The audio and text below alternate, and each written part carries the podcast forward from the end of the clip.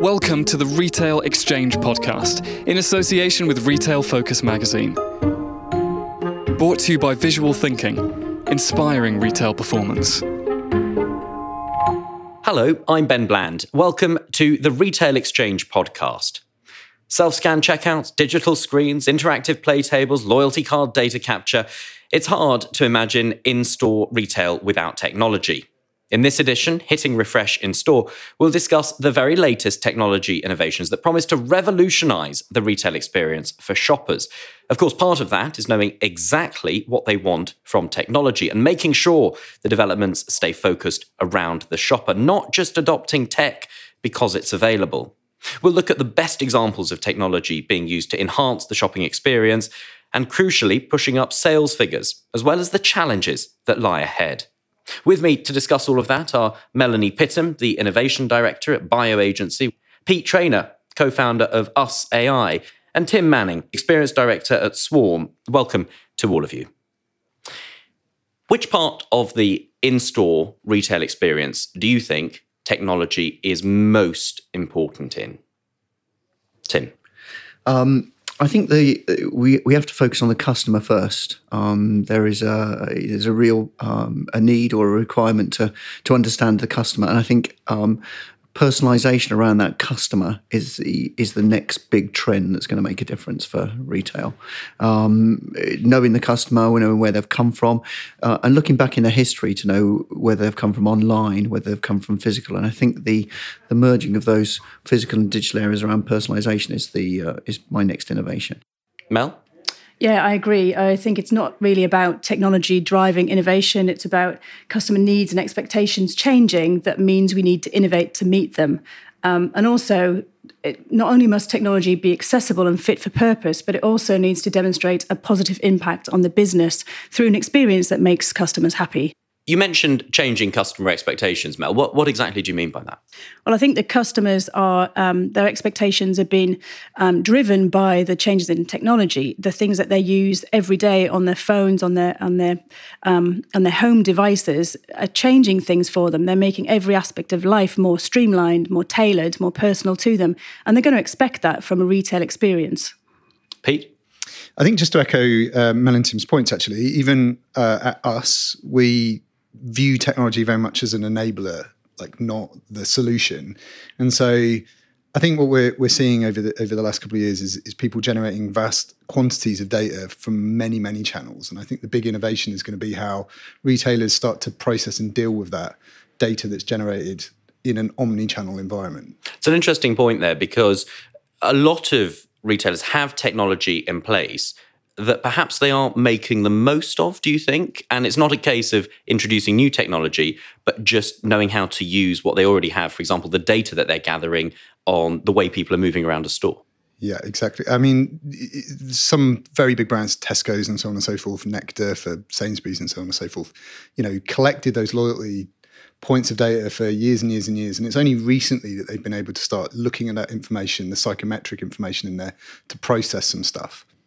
Yeah, and I think just just to probably add to that, Pete, I think the um, the, the sifting of the data, the signals from the noise, is an important first statement for the retailer. So there's a mass of data. So pick signals from noise that are going to affect business. That's probably the first part. And we know technology could play a part in helping to pick the signals from the noise.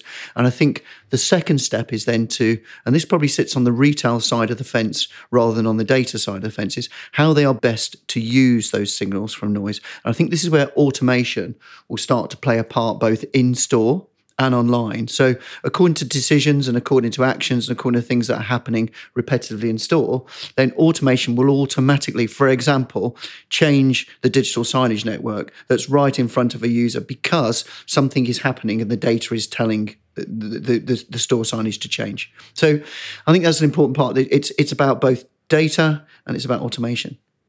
Um, and with those thoughts in mind, I just wonder if each of you could could give us an example of a retailer introducing technology or trying something different that has either really worked well or, or actually missed the mark completely. Tim. Okay, so so I think the technology that really works poorly or, or affects the business poorly is the unused technology, and I, I, we'll just touch on data again. So I'll give you an example of footfall counters So I work with a retailer at the moment. Um, I asked the retailer, um, uh, "What sort of data are you getting?" They said, oh, "I've got this data. I've got masses of Excel. I'm you, uh, you know." I said, "So how did it affect the business?" Um, oh, uh, well, I know we were really busy last Thursday. You know, so actually, where is the cause and effect?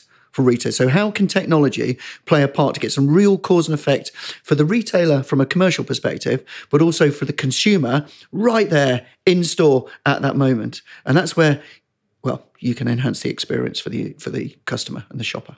And an example that you've been really impressed by? If I think about a, a retailer who's starting to make that data work for them, is Starbucks. So Starbucks, who are starting to own their complete store ecosystem, both online and in store. So now, you know, I can shop away from the store, but my coffee can be labeled and neatly there in three minutes whenever I'm ready. Um, I can collect my points. I never have to carry a loyalty card. How many coffee loyalty cards have you disposed of over the years? And you, you've got one tick on that loyalty card. Mm. Starbucks don't have that. They tell me when I've got my coffee. They tell me to come back to their store. So the call to action is an email to me to come and respond. Mel, uh, good, good and bad examples that you've seen or experienced? Um, I think there are many retailers. The appetite is certainly there, but I think more often than not, they're driven by a PR agenda or almost a fear of missing out. So they end up with the executions focus on impressive one off campaign pieces rather than uh, deep rooted initiatives that really support the customer through their journey and make a quantifiable impact to the business in that sense. I think made.com's physical store is a really great example of, of using different types of technology that complement each other and also have a, a valuable use case for the for the customer. Um, augmented reality being just one of them. Customers can go into store and use tablets to shop the NFC chipped products in the store that give access to information and enable scrapbooking of products around the store that they can take home and actually see what those products look like in their own homes. I just think it's a really welcoming use of digital that actively engages customers in a way that helps them with their decision making process. Tim? Mel, I don't, you probably don't know, but I worked on the Made showroom in Paris. Um, and one of the bits of tech that we put in was to actually help customers visualize um, what their sofa would look like at home. So, what happened was you picked up a 3D printed version of X sofa. And as soon as you pick that up again, NFC technology enabling it, but being hidden and seamless and not affecting the journey, immediately you picked up that sofa, you were surrounded by a tunnel of images showing that sofa in so many different Parisian flats, in mansions and things like that. So it actually really added to, again to that moment, to that particular moment for that particular customer at that time.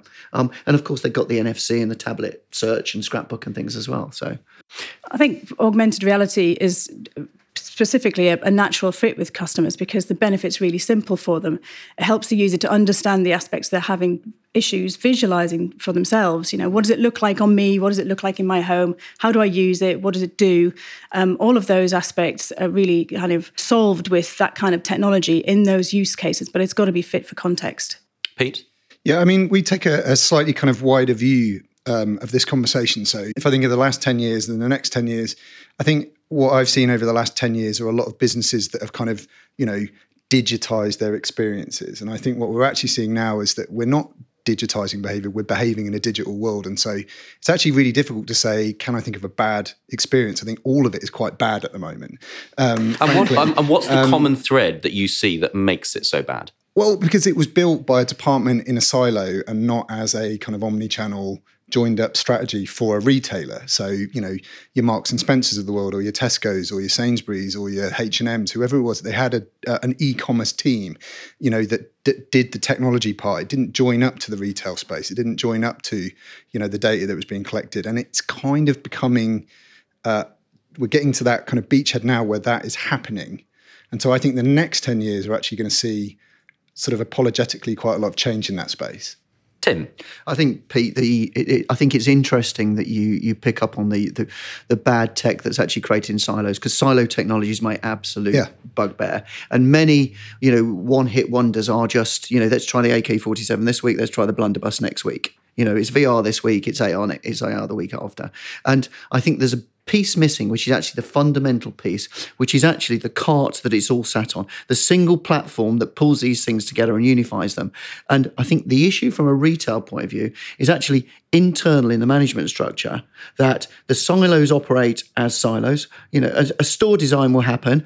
Um, the the uh, project managers will be at store design. The pro- head of property will be at store design, but no one from sales and marketing is in store design until sales and marketing receive their most expensive asset, where when the ribbon's cut. And they go, now are you going to sell, sell and market from this store? And if we can have a platform that unifies the data, the technologies together to allow the store to be really steered in an agile, you know, dashboard way, then I think we'd move into that space where Pete's hoping we'll move to. Yeah, I mean there are a few great examples uh, happening in America at the moment. I don't know if you're if you know Lowe's. You know Lowe's, Yeah. they're like 116,000 foot wide, you know, mega shopping things, whatever they are. They're like the B and Q. They're just massive.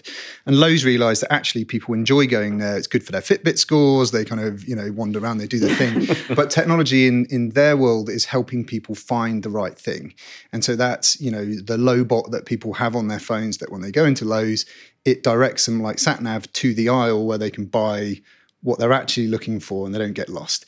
That's a retailer for me that's really looked at it as an opportunity to move forward in the new world without completely shutting down the old world. They've embraced it. Could I just add to that one, Pete? Have you come across L7 in China yet? I've not come across L7 in China. L7 in China, um, you you you give your shopping list over. I'm not sure how that's communicated, but it's communicated to the trolley. And the trolley then walks around the store in the most uh, appropriate way to pick up all of those items. And you follow your trolley. And every time an item's placed in your trolley, it's ticked off your shopping list. So that's a, that's taking that next innovation from Lowe's to another point where real robots, you know, are playing a part in that. Do people even need to be there then? Well, good question, Mel. I think, yeah. And actually, that touches on another important point, which is where the line is between the role of technology and the role that humans have to play in the in store retail experience. Do you think there's a danger that perhaps eh, we forget the importance of humans in the whole process? I think sometimes we might. Um, I think these types of technology are great ways for business to dip their toe and, and kind of gauge public reaction. But um, it's only a matter of time, you know, when we're thinking about virtual stores and things like that, there's no need to actually be in the store. Um, it's only a matter of time before, um, as headsets become more mainstream, more affordable, that that we can access products and services and physical stores from the comfort of our own home, which is going to be, you know, much more engaging and immersive than actually going there and having this somewhat tatty experience sometimes. One of the really interesting things about the example that, that you gave, Tim, about that store in China was L, L7, Yeah. um, is a retailer, once they've got that information, they could perhaps subtly introduce a little detour past some products that they think you might like. I think, uh, yeah, it's interesting how much is um, navigable by and controllable by the um, by the store. I think the, uh, the the question about whether somebody should be or could be involved in that, I think, is also interesting. But I do think the human sales associate plays a huge part in in the selling process. And I'll give you an example of a pop up that we did for Paramount. The sales associates were actually scripted to to tell a little story every time. And then technology enabled you to scan and to take the products away. Now, we sold £174,000 worth of DVDs and Blu rays in two days using this little technique. So, by having the sales associate enter into the fray at the right moment, stage left, and deliver the appropriate line, combined with technology, becomes this all powerful and consuming thing. And I think the point is, technology should be able to uh, engender a feeling of empowerment for the sales associate and help the sales associate in that moment. And too often, it's almost the sales associate understanding how's this technology work, you know. Pete?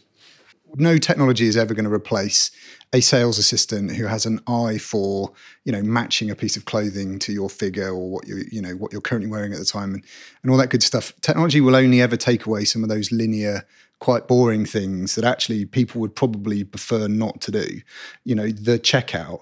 I'm pretty sure there aren't people that work in retail spaces that think I'm going to love standing there for four hours today, you know, beeping things through a checkout process. Great, automate it. I think what, what technology has the opportunity to do is give those uh, human beings on the retail floor back time to do what's important, which is make a connection with another human being. Mel? Um, research suggests that people would rather, you know, die than speak to a sales associate that's going to point to a, an item on the rack that they can see themselves. Um, as stock data becomes more accurate, it won't be long before it's perfectly normal to to talk to a physical store using your device rather than a person. It'll be far quicker, far easier, and more profitable to the retailer. Whereas a salesperson might recommend an item that's there in front of you, an AI system, for example, could recommend something based on many more criteria: real-time stock availability, customer data, my browsing history, my social media channels, even the weather. Um, and all of a sudden you have a hyper personal shopping experience that that can still allow the salesperson to add value to, but it gets you there with a much quicker mental shortcut.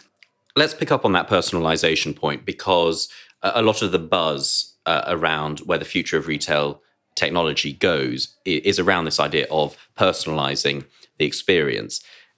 What do you see are the ways in which that can be used to best effect by retailers to, to, to make the in-store experience better for their customers. Pete. As we mentioned earlier people generate you know a lot of data footprint at the moment. They have been doing for a number of years now and it's only going to get kind of exponentially more and more and more. I think you know the role of uh, artificial intelligence machine learning in the retail experience is processing that data. It will never do creative emotional things. It will only ever help you find the thing that matches or the thing that you're looking for, the thing you want to do, those, those kind of uh, very binary type tasks. This is a world that's going to emerge now where I think a lot of people are going to get it wrong. They're going to think that this technology is the replacement for the sales assistant and, and, and so on and so forth. We're going to make a lot of mistakes. There are going to be a lot of uh, problems on the way. Um, and I think what's going to happen is we're going to see emerging out the other side, you know, the actual roles that people play in this entire experience. And at the moment, we're on the frontier, we just don't know. Mel? We need to think of artificial intelligence as more of artificial assistance um, and as, as, an opportunity rather than a threat to, to human beings in the retail environment. It, it, just to ju- jump on that, I mean, we've even started saying to our clients, you know, they need to be intelligently artificial. Mm-hmm. Uh, like this is about using it in a smart way and not focusing on what people on social media are talking about or what you know science fiction tells us and they're the companies that succeed in this space will be the ones that use it intelligently, ironically. Tim, where do you see the personalization technology going and being best used? Well, just just taking what you know what Pete and Mel said is you've got a huge amount of data. It's feeding through to a, a device, a clienteling app. So clienteling is is probably one of those big areas where I think personalization can help. So, and uh, whatever tablet, whatever device, whatever screen uh, a sales associate has, that right data allows the last bit of personalization, which is actually the human bit of personalization. That's where it facilitates that moment. So by having the right data, I, as the sales associate, can not go with a scripted, can I help you today? Mm. Which is the danger because as soon as we get scripted, I get a scripted response. No, thank you, I'm just browsing. Instead, you change that. You, you challenge that moment and personalize it using that data that's available to you. So if it's flushed out in the right way and it's presented the right way, it allows in a nanosecond me as a human being to translate into a, a really great experience, a really great in-store moment. And in fact, all of those technologies are there at the moment. They're all available. But the retailers are a little bit scared about breaking their script because how many stores could I walk in this afternoon down Oxford Street and I would get exactly that same script? Pete? We have, uh, I have some really interesting conversations at home because I'm married to a human rights lawyer, right? And um, some of the like this stuff also has the ability to be really creepy, like mm. surveillance technology, where her perspective on the, on some of our conversations about this kind of tech is I don't want people to know who I am when I walk in. Mm. Like this has got to be used intelligently so that you know people don't know more about you than you know yourself when you start entering an environment. Like it's just completely unethical. And so there are going to be some really weird use cases that fail magnificently over the next kind of 18 months or so where people have crossed the line from helpful to intrusive.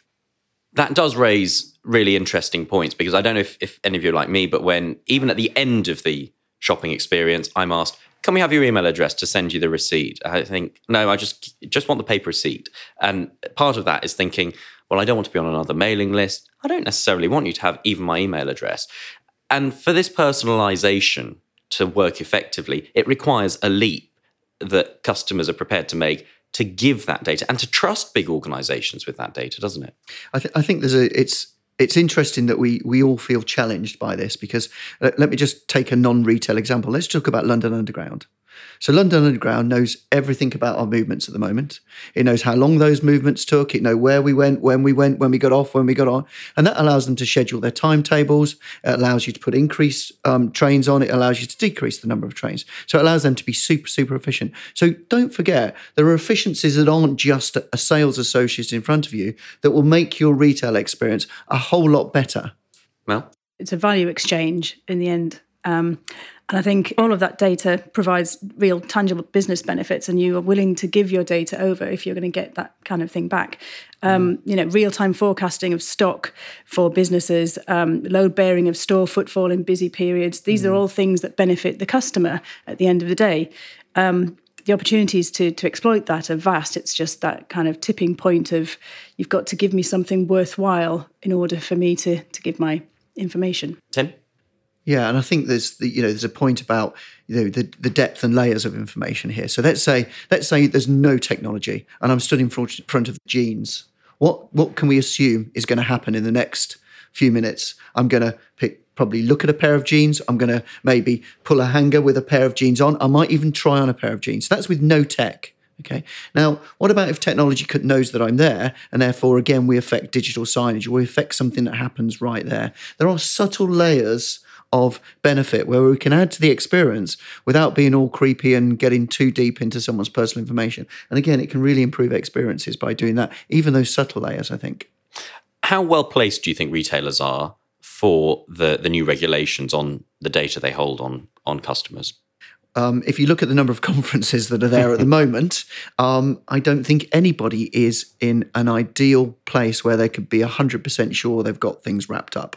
There are a number of conversations going on at the moment, um, a number of legal conversations. It, it feels to me like the millennium bug the, the, the, year it was going to tick over to 2000 and everybody's really, you know, uh, up in arms and unsure. So um, I don't think anyone really knows um, what it means to them at the moment. They're all just finding their way. One thing that's common to all retailers is they have limited budgets when it comes to technology. And a lot of the technology can be very enticing, but very expensive. Where do you think retailers get the best return on investment when it comes to technology? Pete? So, two things. I think, firstly, I think the reason we're seeing such a massive change in uh, the way that brands roll out technology is because the price of all of this stuff is coming down. So 10 years ago, the idea of automation and artificial intelligence and VR and AR and all this good stuff um, would have been astronomical on their balance sheet. There's a commoditization of this tech now that makes it affordable. Um, so I think that's why the adoption of it is just going to go forward and forward and forward as, a, as an affordability. Um, I think what we're also going to see now is that it doesn't become a line on the spreadsheet that is the tech investment. It's just the innovation budget that, if a brand is doing it properly, should roll out across their entire channel experience. Mel. I think it's um, it's the focus needs to be on eliminating the pain points from the customer journey. Those real um, bugbears that mean that the customer doesn't enjoy that shopping experience, or it's it's it's a chore for them. Um, you know, eliminating the need to queue, assisting decision making. A lot of uh, businesses are really trying to invest in that kind of area right now, and they're they're making huge progress in in increasing satisfaction levels. In terms of return on investment. Um, that is really quantifiable and tangible to the business straight away, I think it's difficult to to measure success. There are pitfalls, there are financial investments that need to be made, and they're going to be failures. But consumers are willing to try. They're not scared of these technologies. They know that they're going to make them better.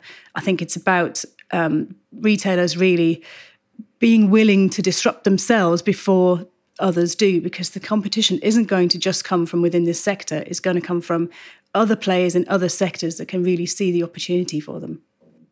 And I think to add to that, Mel, uh, to make that um, you know a frictionless experience for the customer is a really really important part. And to do that, there's a number of things that have to come together with technology to give the retailer bang for bucks. First of all, is that technology siloed? If it's siloed, I'd say no way. So I think it's very important that things become become joined together. Pete. Nordstrom's a really ex- uh, interesting example in the US of a, of a of a brand of a shop that have basically planted their tech and design teams in store. so that you know they're co-creating technological solutions to problems like with customers on the shop floor and i think there's you know i think businesses that don't know what the business case is because it's all a bit ethereal and we're not quite sure what the roi on this stuff's going to be like co-create it in store and you'll start to see the value to the end consumer. I think what we're seeing now is a lot of technology that didn't exist a couple of years ago. It's really difficult to put a number on that. You just got to get on and do it. But to get on and do it, you have to make sure that you do the right thing. I'll ask you each to cast an eye to the future in a moment, and, and we'll discuss what you each think will be the next big uh, innovation or disruption, if you like, for the retail uh, sector when it comes to technology. Uh, before that, though, I, I, just wonder what you think in store retailers can learn from online, which is the big challenge. Mel. It's interesting because if you imagine what Amazon is doing with its bookstore, it's actually turning everything that it's doing elsewhere on its head. It's it's bringing the digital experience to the physical bookstore, and actually, there's no technology in the store whatsoever. Um, they've just completely curated that collection, that store experience around the data driven from the store, the online reviews, the, the site ratings, and that's what the store experience is. It's actually bringing back that kind of feeling of discovery and kind of serendipity that you used to get that they almost killed a little bit mm. with the online bookstore. I think what technology is really like the digital world has created over the last 10 years is a damn fine kind of psychology experiment. I think what we've discovered is just how lazy quite a lot of people are. You would rather click a button and a taxi turn up than kind of wave your arm and have a conversation with a with a cabbie. Um, or you would rather kind of go online, do your Christmas shopping so that Amazon drops it off at your door. And I, so I think what, what the kind of offline world is going to start learning is that actually people want convenience. They don't not want to go in a shop, but they don't want to, um, you know, spend ages doing something. And I think when those two worlds start to collide, which they inevitably will, you know, the click and collect mentality, a whole new genre of shop is going to start emerging, uh, like the Amazons. You know, machine vision camera, go in, pick something up, walk out I find that massively creepy, but it's a trend that's only going to go forward. It's going to it's going to kind of work. Tim. I, I, I think I differ on that one, Pete. I think I think for me, the trend is actually to move the other way, and the new genre is actually about experience-based stores. So for me, it's about stores which uh, which are the life and soul of the brand, which are uh, places where you enjoy shopping. We had a lovely experience with the kids a couple of weeks ago. Actually, we took them off to Harry Potter World. Now, what's really fascinating is that when you come out in the shop at the end, it doesn't feel like you've walked into a shop. It feels like the end of the experience, and it was mm. a kind of a you know another experience in itself. And of course we ended up spending far more money than we were planning on it. Like that's how these things work. But that was a really nice example for me of of shopping not being about you know things on coat hangers or shelves of stuff. It's browsing the one shop or you know just feeling part of the experience. It was a really lovely thing. Well, it's like the disney experience isn't it? If you've been to disneyland yeah. you get the wristband and that becomes that's your id it's your pass to get into the rooms, the the kind of rides, your entire photo album is created on there as well. And just the entire experience is focused around your ID, which if that was your phone, you might feel slightly, you know, they're understanding every single place I go and it's a little bit creepy, but actually because it's every member of the family has one, it really is kind of augmenting that experience for you there's no reason a retail experience couldn't be like that. And essentially, Disney is one big retail experience. I'm going to ask you all to uh, take out the crystal balls that I hope you've all brought with you because I want to cast an eye to the future. So, from each of you, I just wonder what you think will be the next big technological disruptor innovation in retail, or if not specifically that, where you think it might come from. Mel. I don't know what the answer is to that, um, but I do know that um, if we think about things like QR codes and, and the things that we kind of think of as failures actually they weren't failures. They were just the mark one of that kind kind of technology that is now absolutely integrated and implemented within all of the apps and the services we use every day. And i think that's the next big thing. Um, actually using this technology in the right place integrated in in the devices we use and the services we use through our daily lives Pete? So, I mean, it, uh, it's not going to be a, a, a, retail trend. It'll be a consumer technology trend that drives the next thing that retailers have to do. What we're actually seeing a, a lot of migration towards are things like hearables. So the mobile phone, as it gets smaller and smaller and smaller, will suddenly become, at some point in the next couple of years, something that people just have in their ear. Uh, not too dissimilar to the artificial intelligence technology that was um, shown in the movie Her, uh, which is kind of near-fi sci-fi.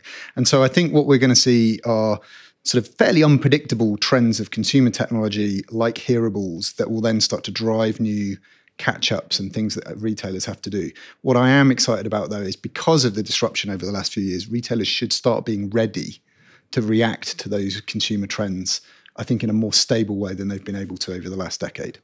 Tim? Uh, I think for me, it's it's some it's a, it's a, back to the platform that sits underneath the experience. It's it's being able to unify the physical and the digital activation so that we can track that single view of the customer and and use it best to enhance the experience. And I don't I think because of legacy, because of you know where retailers have come from, it's hard to take a leap forward. But the disruptors will come in, and and you can take a Missguided as an example. You know they sell sixty seven percent of their stuff through their app even though they've got physical stores now. So, so I think it's going to take um, a, a, brave retailer to put their money on red um, and uh, and go for it, or it'll take uh, a disruptor to come through to actually show we can unify and we can pull physical and digital together to be truly omnichannel, to create a truly amazing experience for the consumer. Well, there you have it an analysis of uh, technology as we have it already in our stores, uh, but also uh, what we could expect from the future. And if those things do come to pass, remember, you heard them here first on the Retail Exchange podcast. My thanks to my guests, Mel, Pete, and Tim, for a very timely discussion, particularly as just a few days ago I was in New York to see the very latest trends and innovations in retail. Hello, I'm Ben Bland, and welcome to this special edition of the Retail Exchange podcast. We're bringing it to you from New York City, and we're here because it's the National Retail Federation big show. And a big show it certainly is. This huge retail industry trade fair brings together people from 95 different countries. There are 35,000 delegates attending and something like 18,000 retailers represented. While much of the focus within the media when it comes to retail is still on the negative, there are many voices here at the show urging the need for a reality check and championing the many causes for optimism in the year ahead. Retail futurist Howard Saunders is one such voice. Retail's in a state of flux at the moment. We're worried about lots of stuff. I talk a lot about how scary the future is. With uh, you know, the, on the horizon we have drone deliveries and robotics and all of. this. Just think about what this show is actually. I mean, there's thousands upon it seems like thousands of stands all selling tiny, nuanced pieces of software that increase logistics and delivery, lubricating every tiny aspect of retail, predicting stuff that you you don't even know you want yet. All of that, that whole machine, lubricating that whole machine to bring you stuff quicker, faster, cheaper, and better. However, underneath this centre, if you like, the the underbelly of retail that I like to talk about is the stuff that you can't get, the stuff that you really want, the things that are inaccessible. So, you know, if I said to you, you know, great, they can bring you that coffee the, exactly the way you want it every morning to the exact recipe, to the right temperature and deliver it at your, your door perfect timing. Or do you want to go down the road with me and stand in line a little bit for the guy who's only got these beans for this month and they're curated and he's got the story behind them? And you kind of want that one. You kind of want the stuff you can't have. I call that the science of inaccessibility. And so, really, this show is all about accessibility. This show is all about lubricating the process. We think retail's suffering because you can buy it all from Amazon and that within an hour it'll be in a cardboard box outside your front door. And if that's the worry, then retail's finished. And actually, what we want when we go into a store is to connect emotionally, to feel that we we matter, that we're somewhere that matters, and that it's communicating to us on a one to one level. And I can find you know, customers out there are looking for information about their products. I talk about the silent stores. Think about it. Think about mainstream fashion stores, piles of denim, shoes, t shirts, whatever it is. There's no story. There's no. Re- why is this pair of jeans sitting here? There's no message with them. It, it, there's a price and there's a size, but there's nothing about why they're designed, why they exist in the first place. But when I go into Whole Foods, there's a whole story about the grower of the, of the tomatoes. So we, I think we're, we're in a a state of a transition, and I think retail's starting to realise that it's got to make our, their spaces more hospitable, connect emotionally with us, and maybe tell us a little bit about the stuff they're selling, which they haven't previously done very well. Obviously, some out there do it brilliantly, but just think about mainstream retail and how silent it, it is, standing there selling products we don't even know we want, and as a result, we don't want them. There are still some significant challenges that lie ahead for traditional mainstream retailers. Ira Kalish is the chief global economist at Deloitte. He provided an economic tour of retail around the world, and he also explained that retailers have to overcome the deflationary psychology that's now common among shoppers. Ira, you spoke about the difference between retailers being different and risking a race to the bottom in terms of value and commoditization. Just, just explain exactly sort of where you think that that line is. Well, the thing is that today's consumers are uh, afflicted with a sort of deflationary psychology. And at the same time, through the internet, they have access to huge amounts of information about the products they buy so they can shop around and look for the lowest price and treat everything as if it's a commodity. So, from a retailer perspective, the only way around that is to be clearly differentiated from their competitors, to have unique brands or unique shopping experiences uh, that a consumer can't find elsewhere. And therefore, they and their products are no longer commodities. Uh, but that's a challenging thing to do, obviously. You also spoke about the conditions being almost too good to be true, yet we see mm-hmm. big retailers, the big traditional, the once giants of the industry, yeah. struggling. Right. What are they doing wrong, and how can they put it right? Well, part of what's happening is there's a bifurcation of the consumer market. So people consumers at the high end are shopping a lot, consumers at the low end are shopping a lot, but the consumers in the middle, they're not there anymore. They're at least not shopping in the traditional places. So the retailers that traditionally targeted that middle, especially mid priced department stores, they're dying. And consumers are going either up or down or they're going online. Uh, so even in uh, the midst of plenty, uh, there are retail formats that just are struggling uh, because of the structural changes in the retail environment. Also at the event is Ian McGarrigle, chair of the World Retail Congress. He shared his thoughts on the changing landscape for retail and what lies ahead in 2018. Ian, what, in your view, lies ahead for retail in 2018, and what is there that we can get really excited about? Well, I think that the big issue, and has been for a little while, is just the enormous change and the transformation that retail has to undergo. We're, we're seeing it. Uh, happening, and it's been sort of building up um, over the last two or three years, where retailers have understood that their business model has to change. I mean, the, the rise of online, Amazon, um, Alibaba in Asia has really focused minds, and, and I think we've seen that sort of tipping point um, in the last sort of year or two where it's now, and, the online players are really starting to make a difference.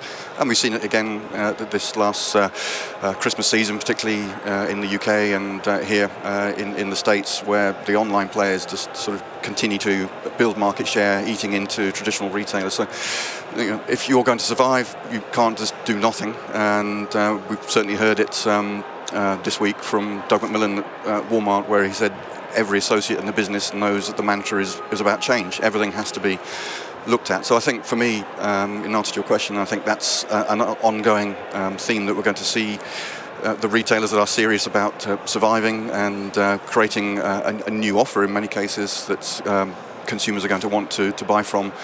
It, it's going to be about, uh, in many cases, quite a radical change to how they look and operate um, to serve the customer. Knowing that change is necessary is one thing, actually rising to that challenge is another. Do you think across the board, retail is rising to the challenge of transforming and meeting the needs of customers in 2018? It's a really uh, interesting question, you would like to think that yes, they, they all, all would, and it, uh, it does pull you up sharp. We did some research uh, and presented research at the World Retail Congress um, last year, so about nine, ten months ago now, and uh, we asked senior retailers just that about what needs to, to, change in the industry and what are they doing about it. And uh, we were, uh, well, everyone was really taken aback by the fact that yes, universally everyone knows what needs to be done, but I think the, the stat was 52% hadn't even started that journey, if you can call it that. Um, so that's that is quite shocking. And in making those big uh, changes in the way that, that retail uh, responds to changing customer demands and needs, um, where do you think the biggest challenge lies, especially for large organisations? And are there any examples that you've seen of, of, of a big organisation actually doing it very well?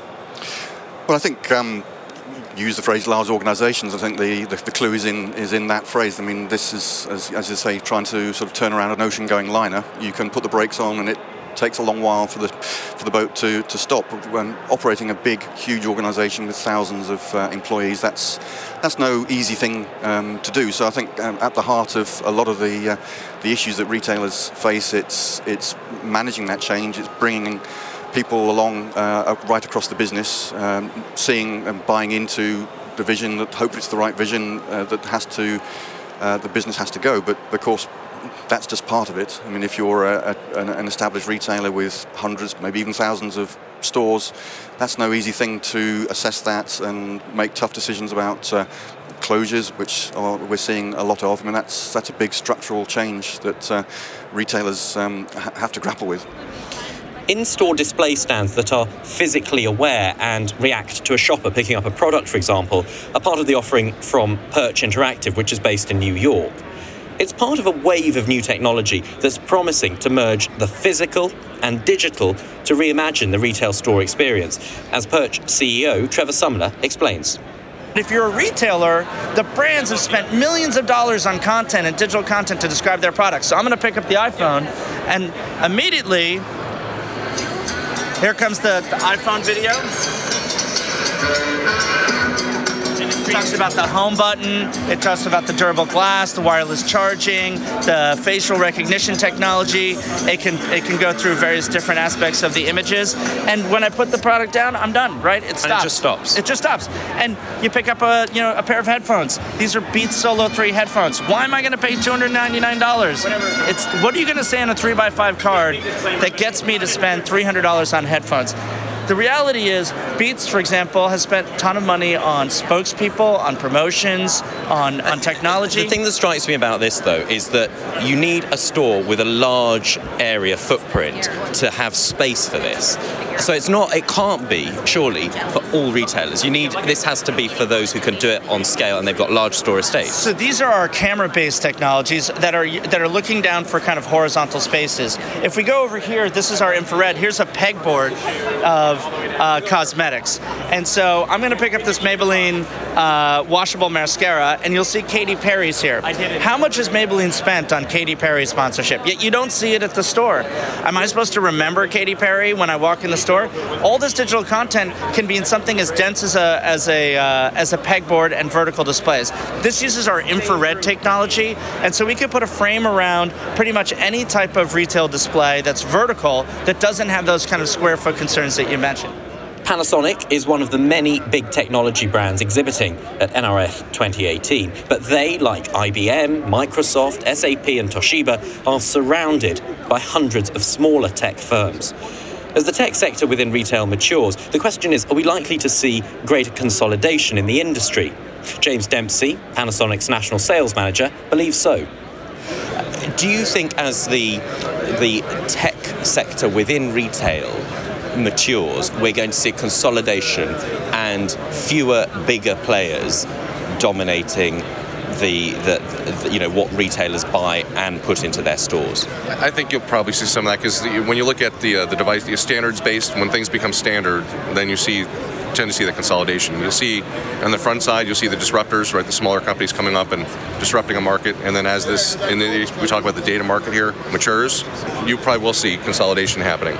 Um, you'll see some of the larger companies, uh, you know, like a Manhattan Associates, a JDA, buying up those those those up and comers to fill a point solution within their portfolio. So I think I think as we move forward, you'll start to see that. And then when you look at the outside, these smart edge devices, they're fairly standard based as well. So the systems will be able to take data from all these systems, and so that by creating standards, like I mentioned, you, it gives the opportunity for consolidation drawing the line between the role of technology and humans in delivering the retail experience appears to be an issue that major technology companies exhibiting at NRF 2018 are acutely aware of, as Robin Lyon, the global marketing leader for channel alliances at Toshiba, explains. where do you think the line is between adopting technology in store and the role that humans still have to play in what is essentially a human to human experience? You know, that's a really great question. What the retailers we talk to are, are telling us is, you know, when they deploy technology in the store, what they're really trying to do is find ways to release that labor to go and do things which actually help them improve their experience and their customer service for their customers. So when you go and employ, when you go and deploy self-checkout, you know, initially a lot of people were concerned that this was going to be taking away employment from, from the retail store environment. But really what it's done is it's create a lot of efficiency in the retail store to release people to go and work on more customer service oriented oriented actions. Carl McKeever, the founder and managing director of Visual Thinking, is one of those attending NRF for the first time. While impressed by the scale of the event, the quality of conference speakers, and the innovation that's on display, he believes that one key thing missing is a greater degree of balance with other areas of retail. What ideas have you seen or heard discussed that have, have impressed you most so far? Um, whether it's impressed me, I'm not sure, uh, but uh, certainly the emphasis seems to be on technology and how technology in all its forms is revolutionising both the front end customer experience and also how back end retail is uh, going to become more, more efficient in the future. So I think that uh, with all of those technological advances, clearly there are questions to be asked around the lifespan of some of these platforms uh, and how they integrate with other systems. Um, but it certainly seems as if the big push here is all around technology and its further integration within the retail world. I think key to all of that, though, is going to still being able to firmly retain the human touch um, in the customer experience. So, whilst there can be a lot which is done to, as I say, make efficiencies and look for ways to um, make the process smoother, the data more integrated, uh, and ultimately deliver more profitable solutions, we should never forget that retail is essentially still a human transaction and that the social part of the experience is just as important to keep perfecting and getting right. Well, as people head away from the NRF Big Show 2018, they'll be hoping that some of these ideas may help to drive more shoppers into their stores, whether here in New York or indeed anywhere around the world. That's all from me, Ben Bland, at the NRF Big Show in New York. Thanks to you for listening to this special episode of the Retail Exchange podcast. Join me back in the UK for the next one. You've been listening to the Retail Exchange podcast. Subscribe online at theretailexchange.co.uk and join the debate on Twitter. Hashtag Retail Exchange. This episode is brought to you by retail transformation agency Visual Thinking in association with Retail Focus magazine. Thanks for listening.